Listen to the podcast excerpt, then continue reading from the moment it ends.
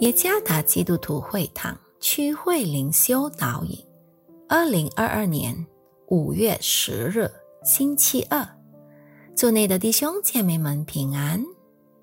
今天的灵修导引，我们将会借着圣经《路加福音》二十二章七十节来思想今天的主题：真理的榜样。作者：真理物牧师。路加福音二十二章七十节，他们都说：“这样你是神的儿子吗？”耶稣说：“你们所说的是。您是否看过或者参加过审判的过程？您可能观察到，法官的许多问题都在试图引诱。”或者诱骗被告人提供他所想要的证据。同样的情况原来也发生在耶稣所面临的审判中。他的敌人要求耶稣澄清他是否真的是弥赛亚，上帝所应许的救赎主。参看第六十七上半节。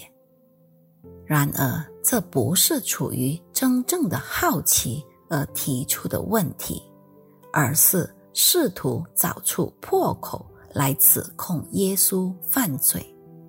参看第六十七下半节，太讽刺了！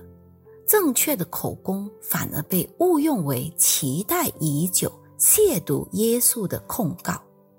参看第七十节。耶稣是否意识到他们所提出问题的动机？非常明了。参看第六十七和六十八节。尽管他知道自己必须承担的风险，但他依然实话实说。至今还有许多人硬着心反抗以及控告耶稣。我们也可能会遭遇到困难的情况，因为我们是耶稣的跟随者。人们专寻找破口，并以我们的见证为武器来进行攻击。我们每个人都会因我们的事工和见证耶稣而受苦。切记，他已先担当了。仍要智慧的传讲真理。